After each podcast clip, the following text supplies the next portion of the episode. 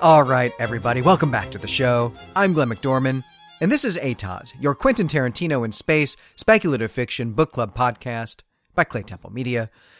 So, this month, we're going to be talking about The Star King by Jack Vance. This is a book that was originally published, actually, not as a book, but in fact, in serial form in Galaxy Magazine in 1963 and 1964. And doing this book, doing The Star King, is really exciting because it means that Jack Vance is the first author we're repeating on Atoz. Uh, we did his novel, The Languages of Pao, about, uh, about a year ago now, I guess. And this is not at all what I expected when I started the show. It's not what I would have predicted for Atoz.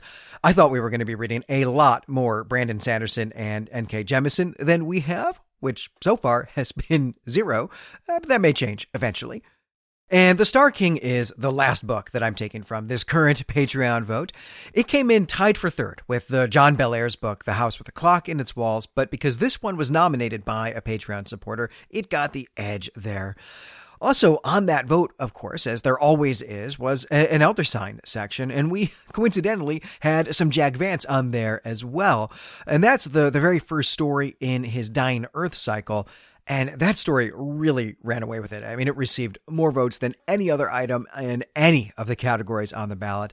It was almost unanimous, in fact, that Brandon and I should cover that on Elder Sign. And I'm actually recording this episode before Brandon and I have gotten started on that, but our intention is to keep putting Jack Vance's Dying Earth stories on the Elder Sign ballots until we've exhausted them. And of course, right, this is really just part of our ramping up to do the Book of the New Sun over on the Gene Wolfe Literary Podcast. And although it's 2023 when you're hearing this, it is 2020 when I'm recording it. So it is possible that there are five or six Jack Vance stories over on Elder Sign and if you're a Vance fan, I hope you'll go check those out. But as much as I am eager to do the Dying Earth stories, and it is in fact what I'm going to be reading later tonight, so it is very much on my mind right now, we are really here for the Demon Princes. So let's get into the Star King. The Star King is the first in a five book series known as The Demon Princes, and these five books chart the adventure of the protagonist, the hero, I guess, Kirth Gersen, as he goes on a spacefaring quest for vengeance. Uh, the story does take place in our future. It's quite far in our future. It's the, the 36th century, so a whole millennium later than Star Trek. And it's a future in which humanity has colonized other solar systems and created an interstellar civilization called the Ecumen. And I guess this might actually be where Ursula Le Guin got the idea for use in her Hainish novels, though I, I never realized that before. And that might not be true, though this book does predate those, as far as I know. The particulars of the Ecumen as a, a set of institutions aren't really going to matter very much to the plot, but I will say that it is fairly decentralized. Uh, planets are largely autonomous and themselves don't necessarily seem to always have a centralized state of their own. So there are lots of different communities and, lots of different types of communities in this setting. And while we don't explore many of them in this book, my expectation is that the other books, the other four books in this series, are going to get into some of these weirder communities and, and do some storytelling around some social science fiction concepts. But that is getting way ahead of ourselves. I feel like that's a thing I've done a lot already in the first five minutes of this episode. So let's get back to Kirth Gersen and that space vengeance. So, in addition to this interstellar civilization, there is also a region of space called the Beyond, which is exactly what it says on the box. It's known and sometimes settled space beyond the Ecumen, and essentially, it's the Wild West. There are lots of human settlers and lots of human settlements in the Beyond, but there is no government, and so there are a small handful of space pirates who have carved out private empires for themselves here in the Beyond. And this is really a, a, form of predatory lordship, basically, in which these space pirates use private armies to terrorize communities and individuals as well into handing over cash or goods or services in exchange for not being terrorized anymore. It's it's really all a big protection racket. And here I'm thinking back to some of the things that we talked about when we did John Crowley's book, The The Deep, just a few months ago. And here is where we can get our backstory about Kirth Gersen. Twenty years ago, his settlement said no to a space pirate. They resisted the demands that he was making. In return, and as promised, the, the five space pirates, these predatory lords who run the beyond, team up and destroyed this settlement as an example to everyone else living in the beyond. Now, of course, not everyone died. Uh, there were some survivors here. Kirth Gersen was one of them, though he was just a little kid at the time. But his grandfather also survived, though, though no one else in the Gersen family did. And the two of them went to Earth, where Grandpa raised Kirth Gersen to be a homicidal maniac, obsessed with avenging the deaths of his family and giving him all the training necessary to be Batman or, or Daredevil or Green Arrow or, well, you get the picture. I don't need to keep naming superheroes here. And so our story opens as Kirth Gersen is beginning his quest for vengeance. He's going to go after and, and, and, kill these five space pirates, the, the demon princes of the title of the whole series of books. But one of the gimmicks here is that he doesn't know the identities of everyone involved in the destruction of his home and his, his family. And he has to find out, and he has to do that by tracing the small scraps of evidence that he has. He doesn't really even quite know where to start. But we do get here the first adventure, one small adventure in which Kirth interrogates and then also kills a low level flunky in order to get the name of one of the executives. And really, our story gets going when Kirth is on the trail of the first demon prince, a man named Attel Malagate, uh, known as Malagate the Woe, because he's such a cruel space pirate. And he gets that name here in this uh, inciting incident, maybe we could say. That's not quite right, but this, this first adventure, maybe is the better way to put it, a sort of prologue. Before we continue, I do want to dwell on the name Attel Malagate or Malagate the Woe here, just because that is actually a name change. When Vance published this novel in serial form in Galaxy Magazine, this character was actually named Grendel the Monster, but he changed it to Malagate the Woe for the, the novel publication, which was only just a year later. Uh, so that's what we're going to call him here, even though, as a medievalist, I definitely like Grendel better. Okay, so the deal is this. Kirth Gersen now knows that Malagate the Woe is one of the people responsible for the murder of his family. But he doesn't know who Malagate the Woe is because there aren't any photos or records or, or anything like that. And the space pirates don't have houses on planets. They, they just live on big spaceships uh, surrounded by other big spaceships and, and so on. And so the quest for Malagate here begins at an inn. It's a space inn, but still an inn. And this definitely has a very serious RPG feel to it. And this inn is on a small planet in the beyond where only one man and his very extensive family live and, and run this inn for travelers. And specifically, they run it for people on their way to and from the acumen. So, explorers, merchants, so on. At this bar, where Kirth Gersen largely has the place to himself, he meets an explorer with a tale to tell. Uh, we'll talk more about that in the next segment. But what matters right now is that this explorer works for Malagate as an independent contractor, and he has found an uninhabited planet that he doesn't actually want to tell Malagate about. He, he doesn't want Malagate to take the log from his ship, even though he's legally bound to hand that over to the person who has contracted him. And now this guy is here at this inn, expecting to meet Malagate and, and try to give his money back. And we really learn all of this because the explorer thinks that Kirth Gersen is Malagate, or, or at least his agent. And then some people who actually are agents of Malagate do show up, and the explorer is killed, and they take his ship. Except they don't take his ship. They take Kirth Gersen's ship because they're the same make and model and I guess also the same color. So now Kirth Gersen has something that Malagate the Woe wants, this log.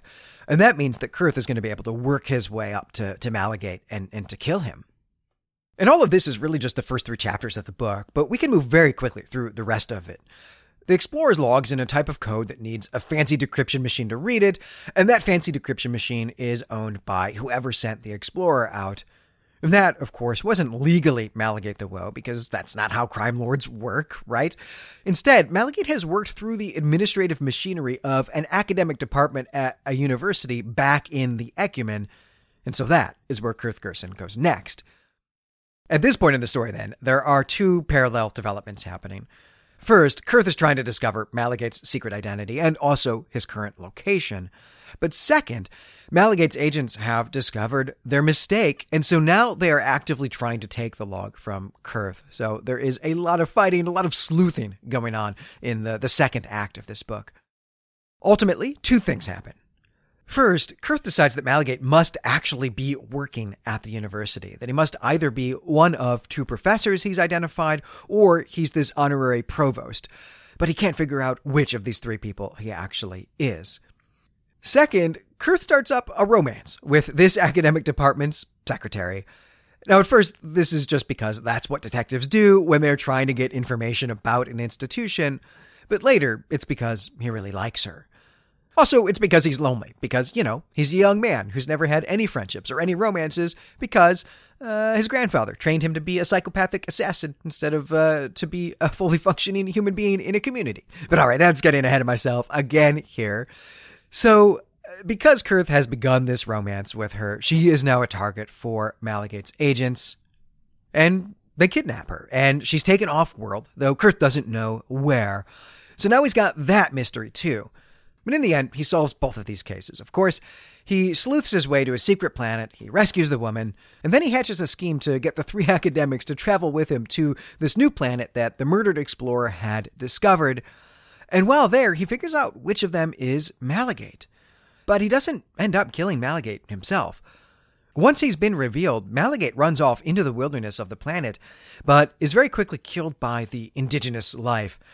And that is essentially the, the end of the story, though I have left out a ton, some of which we can talk about in our themes and motifs segment, uh, which I think we can just jump straight into because we are doing so much Vance all at once here on the network, I mean, at least in terms of our recording schedule, where I'm doing two bits of conversation about Jack Vance in the span of four days, one of the things I've been doing also, besides just reading the texts, has been looking at some of the, the scholarship on Vance. And so I want to start our theme segment here by taking a cue from one of these pieces of scholarship that I was reading alongside The Star King this week.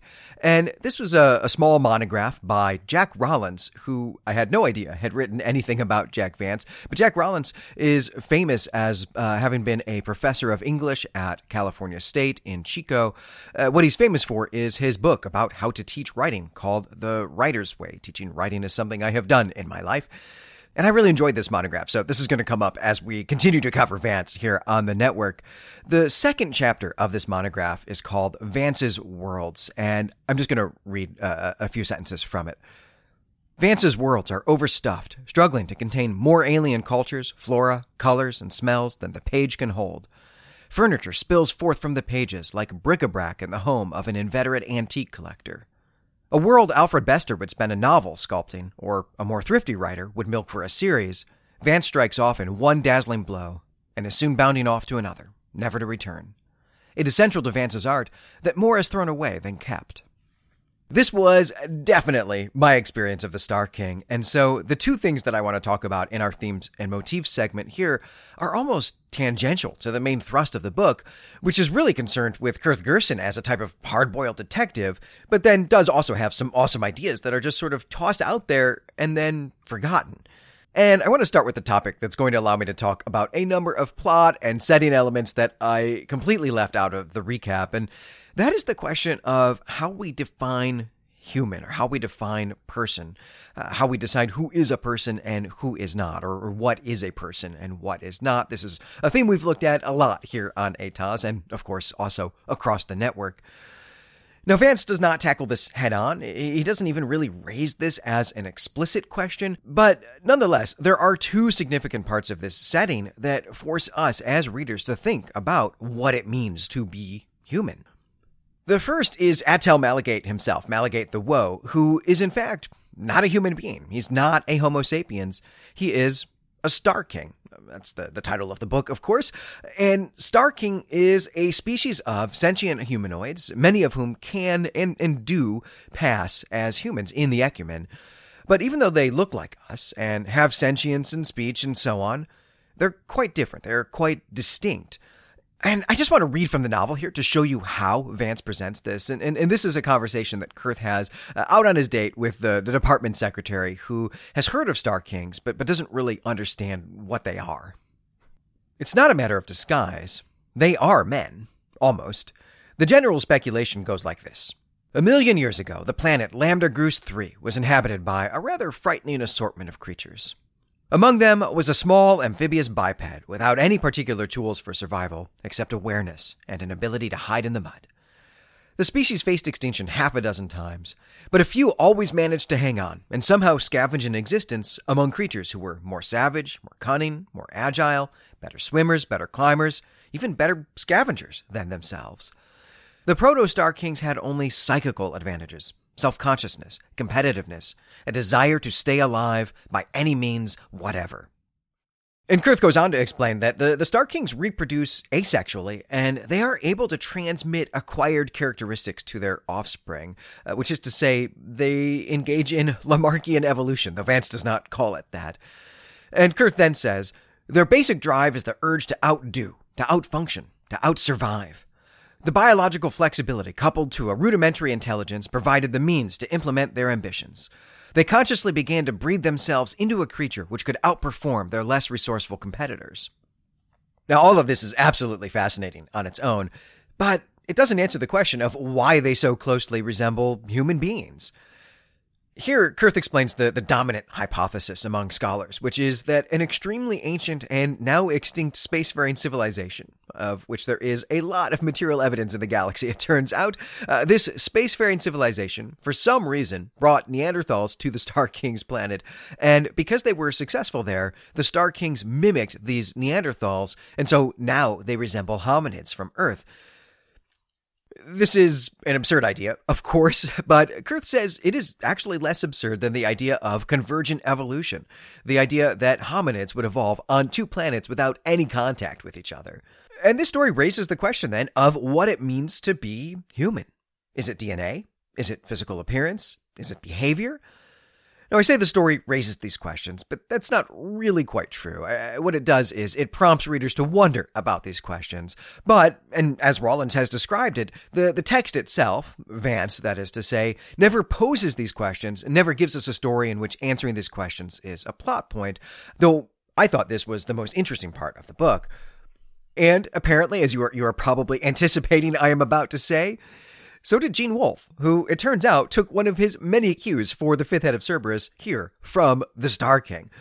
One of the principal questions that Wolfe asks in the fifth head of Cerberus is what if we aren't actually humans, but in fact are shapeshifting aliens masquerading as humans?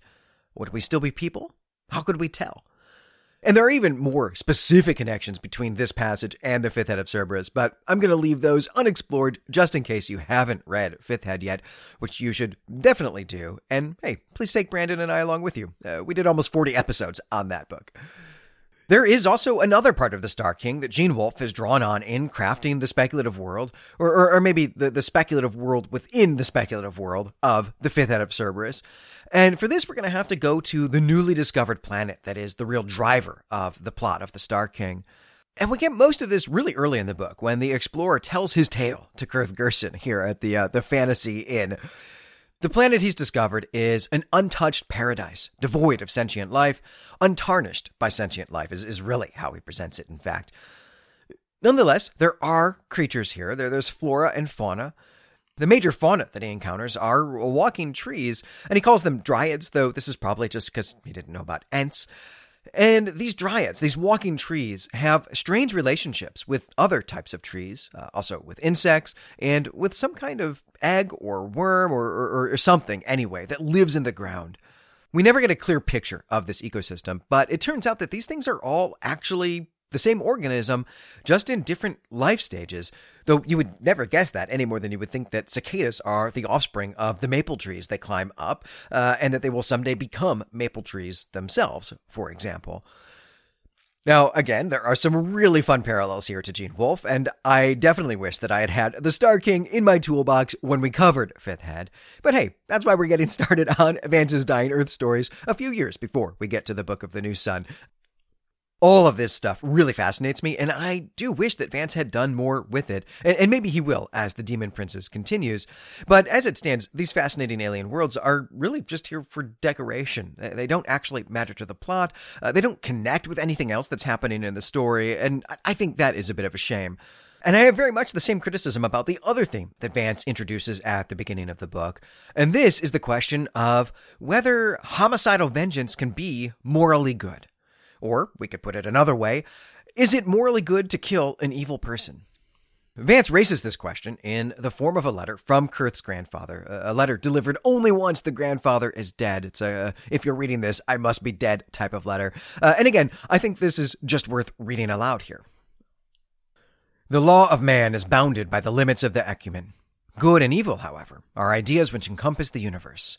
Unluckily, beyond the pale, there are few to ensure the triumph of good over evil. Actually, the triumph consists of two processes. First, evil must be extinguished. Then, good must be introduced to fill the gap. It is impossible that a man should be equally efficacious in both functions. Good and evil, in spite of a traditional fallacy, are not polarities, nor mirror images, nor is one merely the absence of the other. In order to minimize confusion, your work will be the destruction of evil men. What is an evil man? The man is evil who coerces obedience to his private ends, destroys beauty, produces pain, extinguishes life. It must be remembered that killing evil men is not equivalent to expunging evil, which is a relationship between a situation and an individual. A poisonous spore will grow only in a nutrient soil. In this case, the nutrient soil is beyond. And since no human effort can alter the beyond, you must devote your efforts to destroying the poisonous spores, which are evil men. It is a task of which you will never see the end. Now, look, this is a philosophical gauntlet. I mean, maybe a whole crate of gauntlets just thrown on the ground here. I mean, just dumped in a pile. This is great fodder for debate about morality and virtue. Uh, uh, also, not to mention, great fodder for debate about psychological trauma. Kirth has been hearing this philosophy from his grandfather his entire life and has embraced his training as a cold blooded assassin. He's embraced the fact that he's been raised to be nothing more than his grandfather's weapon. This is all on its own a, totally tragic story. I, I, wouldn't wish this for anyone, right? Imagine a child whose family has just been murdered. Would you want that child to find a new home with a new loving family? Or would you want this child to become a trained assassin with no friends or hobbies or comforts, uh, no connections, no community? Obviously, you would want the first thing, right? Because doing the other thing is child abuse. And so the protagonist of our story here is a victim of child abuse as well as other traumas. And we are going to follow him out into the world. And this is an awesome setup for this story. And indeed, on the very next page, we find that Kirth Gersen himself is unsure if he really wants to be the Punisher or, or Batman or whoever. Uh, we have a lot of these characters in our literature. When Kirth kills his first victim on his quest to find the space pirates, he feels misery and misgivings, and he wonders if he will feel this every time. But this is about all we get of this question for the rest of the book. It's raised about 20% of the way in, and then it is largely dropped.